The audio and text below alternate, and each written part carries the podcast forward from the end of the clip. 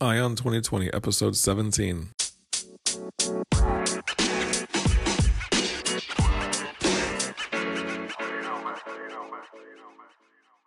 Have 2020 Vision with Ion 2020, the podcast that brings you all the news and events in the lead up to the next presidential election. I am Ray Eaton, and I will keep you up to date as we approach November 2020 with a libertarian perspective of all the candidates and their policies, along with the news. Thank you for tuning in. Now let's clear our vision.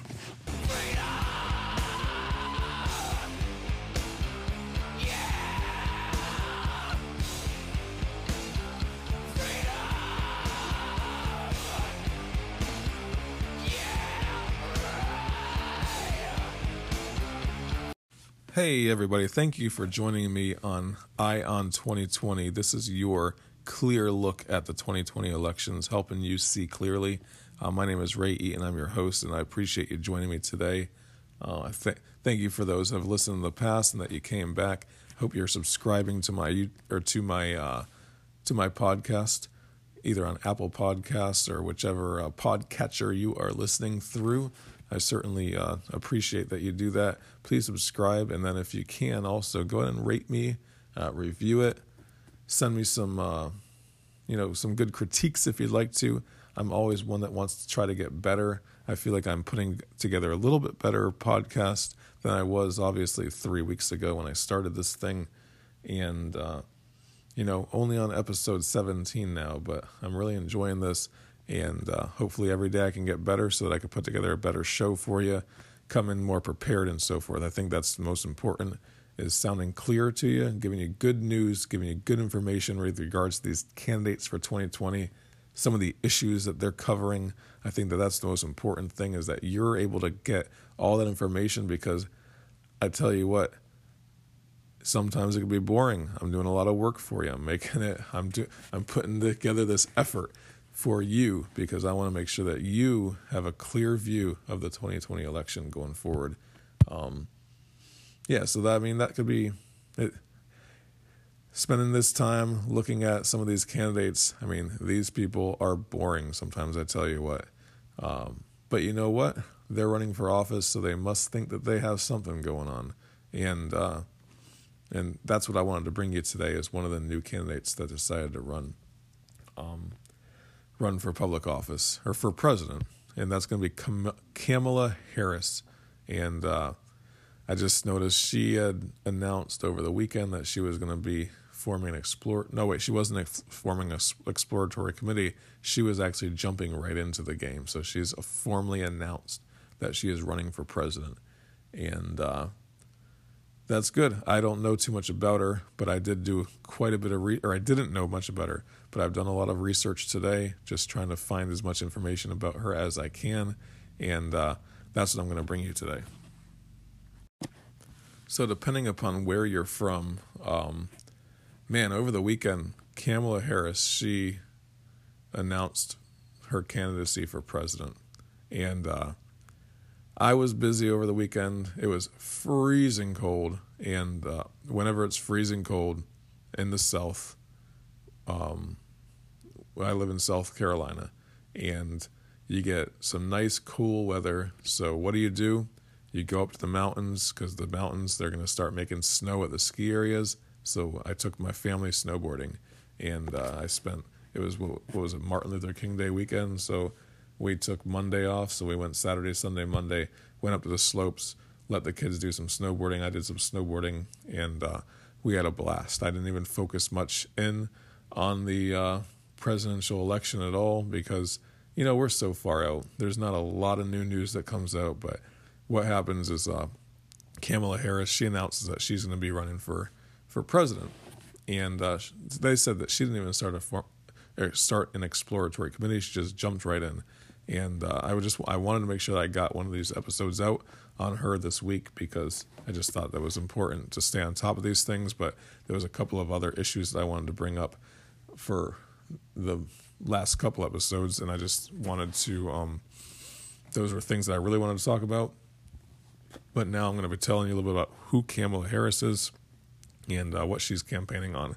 So, first thing I did is I went to her website it's action.kamalaharris.org, and it says Kamala Harris, for the people. Whenever a politician says that, I'm a little bit skeptical because for the people, I think that's there's a there's a law firm in Florida actually that uses that uh, that that same statement for the people. So I think that's a lawyerly type term, and I think she was an attorney. So it says add your name, join our campaign. That's a pretty standard thing that all of these um, politicians that are running have done. They're just their first page. There's really nothing else on it.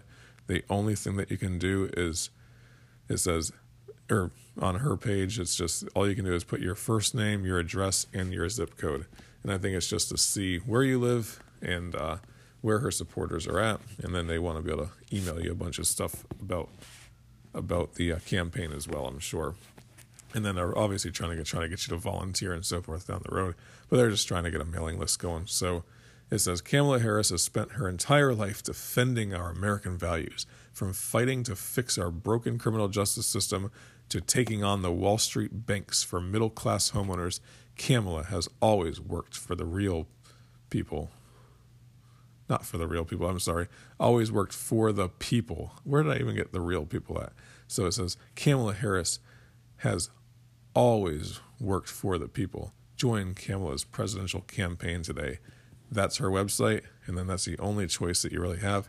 That's pretty much what I've seen on all these guys is, uh, or anyone that's that's trying to uh, run for president right now is they just have this one page up, and they're just trying to get your uh, get your name and your email address and where you're from. So um, that's all they really have on her on her page. I did a little bit more digging though because that's my job. That's what you guys want me to do and uh, I found a little bit more on her as well. NewYorkTimes.com. Uh, they have a little bit of a write up on her on an article from a couple days ago. And it says Kamala Harris, she's 54 years old. She's a senator from California, former attorney general of California, former San Francisco district attorney. So she's on the hard nosed district attorney side of things, huh? Not a defense attorney, but a district attorney. So um, I guess if you ever watch TV and you watch the district attorneys on TV, they're no holds barred, right? They're just trying to put people away, and uh, and that's that. So if that's the type of person that she is, she's probably a hard nose. Uh, that could be good for her with people that you know are into criminal justice and you know things like that. Um, being hard on cr- criminals and things like you know a lot of people are willing to vote for that type of person. So and as the Attorney General of California, I, uh, you know that's a obvious point that she must have a lot of popularity then within the Calif- within California, having been Attorney General. Um, so she says, I believe our country wants and needs some leadership that provides a vision of the country in which everyone can see themselves.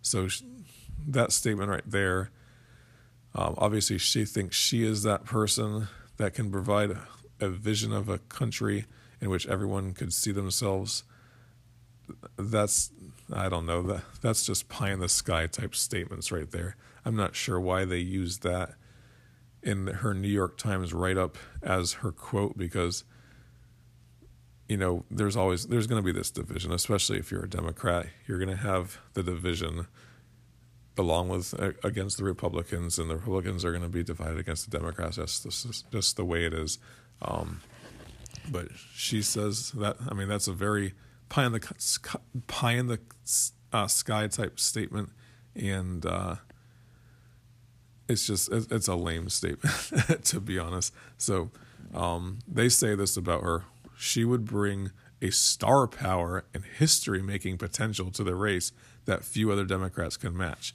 If it means that she's going to be a woman, well, there's plenty of other Democrats that are running as female but she is also um, I think her her family is Asian and African American. I think their her parent one of her parents was from Jamaica if I remember correctly. So um, and then the other one either Filipino or Asian, I can't remember which.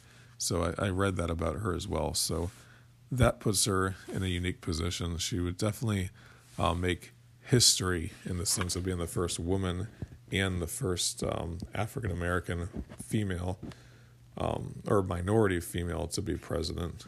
So, you know, Democrats are always trying to play um, politics with people's race and their religions and their sexual orientations and so forth. Uh, so that's definitely a, a positive for those people that are trying to play identity politics. So they'll vote for her, I guess. Um, one of the few Democrats to join the Senate after 2016. So the Democrats lost pretty heavily in 2016, and she was one of the senators that joined, but she's a California senator. California is a very liberal state, so easy for a Democrat to get elected in California, I would imagine. I'm not sure. Did she? No, she didn't run against. Um, what's his? Nah, never mind. That was the governor. Um, I'll be back. What's his name? Uh, uh, Arnold Schwarzenegger, but he was a governor, not a senator. So, okay, so let's move on. Quickly drew notice. She quickly drew notice for her tough questioning of President Trump's cabinet nominees and later his Supreme Court nominee, Brett Kavanaugh. So, I don't know if you remember there in the Kavanaugh proceedings that they were doing in the Senate. Like these people were posturing big time just to have some kind of uh, hard nosed statements against him, right? All the Democrats. They were just lining up because they were going to be on C-SPAN, and if they could make the the hardest issues against Kavanaugh, if they could really press him hard, they'll get some play on Fox News and CNN and everywhere else, and get their face out there. And she's one of those ones that made a name for herself during that time, along with like Cory Booker and a few others as well. They were trying to look very presidential, I guess, because they are planning on announcing in the next couple months whether they're going to run or not. But her signature issues are going to be unveiled middle class tax cut legislation, and she her she's a champion of liberal civil rights agendas in the Senate. So those are her key issues so far. So she's going to be a civil rights type person um, when she's running, and also for middle class t- tax cut legislation. So maybe those will be some issues. I'm all about tax cuts. I think that's fine. Uh, the less money the government gets, the better. That's what I say. Starve the government. And uh, yeah, so that's that's a little bit about her from the New York Times.com. So let's get into uh, her political positions. I think that's really important to look at Harris's political, or you know, as a senator and uh, where she stands most likely as a presidential candidate because she really hasn't put put together her uh, platform yet from what I've seen. So, political positions on abortion. Since her election into the Senate, Harris has maintained a 100% rating by the abortions right group Planned Parenthood Action Fund and a 0% rating by the anti abortion National Right to Life Committee. So she's clearly, um, I guess, good on abortion if you are pro uh, choice or bad on abortion if you're pro if you're pro life. Um, so that's, I mean, from a libertarian perspective, libertarians are typically split on that issue, and I typically won't address those issues on um, on my podcast because I just feel like it's something that it's such a d- divisive issue, and in my opinion, I'm not a I'm not a female, so I can't really you know tell a woman what to do with her body in that in that respect. Um, but I do have a feeling that, you know, in my mind, I've always thought that the government should probably not have too much power. And, you know, the less power I can take away from the federal government, the better. Maybe leave it at the state issue. Maybe leave it at the community issue. I'm not sure. Um, but I know that having having it in the hands of the federal government is definitely a negative. All right, let's go on. Cannabis in May 2018. How is that? An, how is that even a political position? Cannabis, but that's fine because um, it is. Yeah, I guess so. I mean, you have tons of people that are in jail for you know smoking a plant or being, being in possession of a plant, and uh, to me, that's that's just you know injustice as it is. So let's see here on on cannabis. In May 2018, Harris announced she would co-sponsor the Marijuana Justice Act which Senator Cory Booker introduced in 2017. The legislation would eliminate marijuana's status as a Schedule 1 drug under the Controlled Substance Act. The move would also require federal courts to expunge the records of Americans who have or have prior marijuana convictions related to the use of or possession. She believes the move to decriminalize marijuana will prevent the Justice Department from enforcing laws that are unjust and unfair. As more and more, this is me speaking right here, but as more and more of these uh, states legalize marijuana for medicinal use as well as for recreational use, the federal government either has to do one of two things. Make it you know declassify it as a schedule 1 drug just completely be hands off on it where that's the law that the government makes it legal or they're going to have to be, become more forceful with it one of the two is what's going to happen. Obviously in my opinion it should be legal and they should just get rid of the prohibition on marijuana. And you know i will support her if she's going to make that an issue of her presidency as well. I won't support her specifically as a candidate. I'll support her in that belief in that desire. So moving forward uh, death penalty. Harris is opposed to the death penalty but has said that she would review each case individually her position was tested in April of 2004. Um, when Isaac Espinoza was murdered by the Bayview District, she was a, a attorney at the time. So, uh, she, although the prosecutor Harry Dorfman had sought the first degree murder conviction, uh, the jury found him guilty of second degree murder. Okay, so they ended up getting him life without the possibility of parole. Harrison's position, or Harris's position against the death penalty was tested again in the case of Edwin Ramos. Okay, so she is against the death penalty and she's been tested on the issue and has not get even as a district attorney has not given people the death penalty. So I'm I'm with her on that because I don't think the the government should ever have the ability just to take somebody's life. And as Gary Johnson says, when one out of every hundred people on death row is found innocent, and it's probably even a higher rate than that. Um, and I've watched plenty of documentaries on this as well. But when the possibility of one out of a hundred people is being innocent on death row, I don't want to kill any of them because to me that's just wrong that you would kill one person, and the government, you know, makes it almost impossible to get um, out of prison if you've been convicted. Very, very challenging to get out. So I would just say um, give that person all of the due process possible, and that is the due process of not having that person killed while they're in custody of the federal government.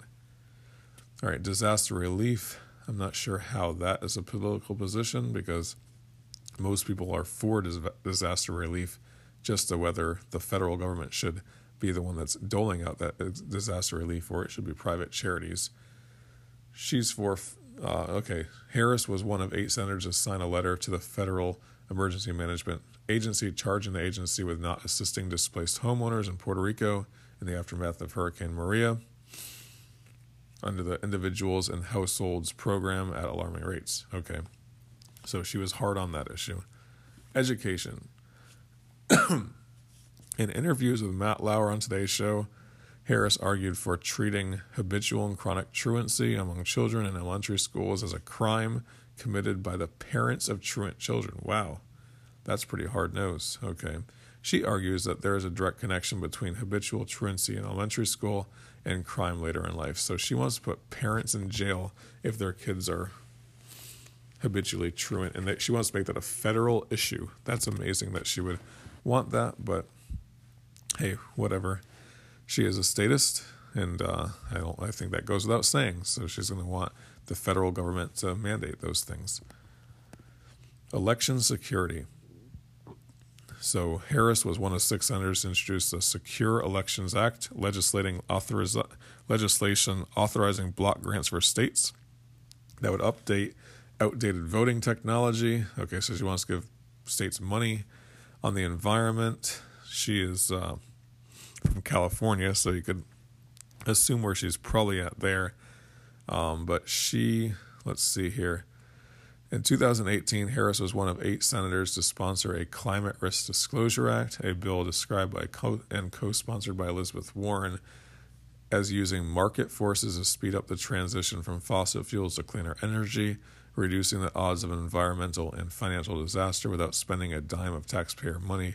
So she's just going to make, they're going to figure out ways to make laws that create market forces to speed up the transition. Okay, so her assumption, though, is that government knows better of what kind of uh, energy sources we should use. And I mean, if in in a in a in the real world, nobody knows what the best source of energy is, right? Fossil fuels, the price goes down. It's better to use them for us. If they start going up and creeping up higher and higher because of the scarcity, then we're going to find better sources. And, you know, solar power prices have come down dramatically in the last, you know, 10, 20, 30 years. Uh, wind energy, I mean, it's becoming more prevalent as well, obviously with some subsidies, but who knows? Maybe solar would have beat out wind. Maybe wind would have beat out solar. Maybe some other thing that we don't even know about would have beat out them both. We just have these subsidies that are forcing, you know, that allowing people to be subsidized for putting solar up. So people aren't looking for alternative sources at that point. So, I mean, that to me, I just think that government subsidies are wrong and uh, government playing favors with one thing over another is wrong as well. So I can't support her on that environmental issue. Her foreign policy, um, April 2017, Harris charged Syrian President Bashar al Assad with attacking Syrian children and stated the clear fact that President Assad is not only a ruthless dictator brutalizing his own people, he is a war criminal the international community cannot ignore. She called on President Trump to work with Congress on his administration's lack of clear objectives in Syria and articulate a detailed strategy and path forward in partnership with our allies. So she's an interventionist. I, I would never have thought that about a California Democrat. So um, definitely an inter, interventionist. Um, she's wanting Trump to intervene in Syria and uh, get rid of Assad. I think that that's a challenging thing. I could never support her in that because I don't think that the United States government has any ability to decide who is the best person to run a country. We've clearly failed in Iraq. We've failed in Libya. We've failed in Afghanistan. We've failed in every country that we've gone into, then tried to change their leader. And uh, all it has done is cost American lives and I cannot support that. So, and if you want more information on that, definitely listen to Scott Horton's show. Uh, subscribe to his podcast. He is Anti War Radio over in California, and he's been doing this for, uh, God, I think he has five, 6,000 podcast episodes or something like something just, just absolutely crazy. He's been doing this for so long the guy has a wealth of information on all of the foreign intervention. And if you really want to be up to speed on that, just listen to that guy. Listen to his show. He interviews people constantly um, with regards to all of the foreign intervention that's going on. He's a foreign policy guy. He knows his stuff. So just, you know, Scott Horton show.